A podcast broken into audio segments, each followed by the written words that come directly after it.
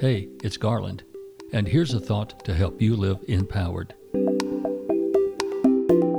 President Harry Truman said, You can accomplish anything you want if you do not care who gets the credit. The empowered take action to make things better. It's the result that counts. Many of the things we want to accomplish take a group effort we need to find others who think and feel the same way and are willing to invest their creative energy in the project. Some people are motivated by the recognition, and if they have a contribution to make, I'm willing to give them that recognition. Why? Because those who work on the project know who contributes and to what extent. Those who hog the recognition for show end up losing the respect of those who show up to contribute.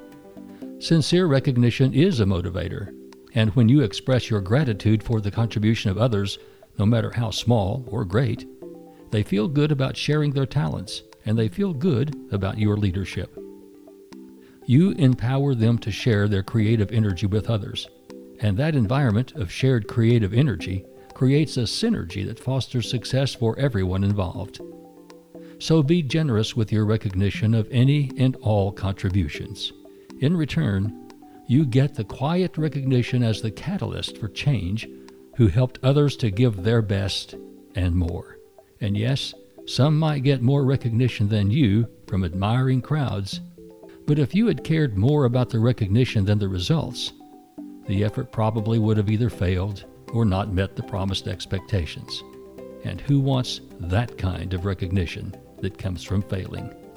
The empowered will change the world, and the quiet satisfaction of knowing you made a difference is recognition enough. I'm Garland McWaters, and I encourage you to live today empowered. Encourage the spirit, enliven the heart, enlighten the mind, and enlarge the expectation of living in yourself and in others.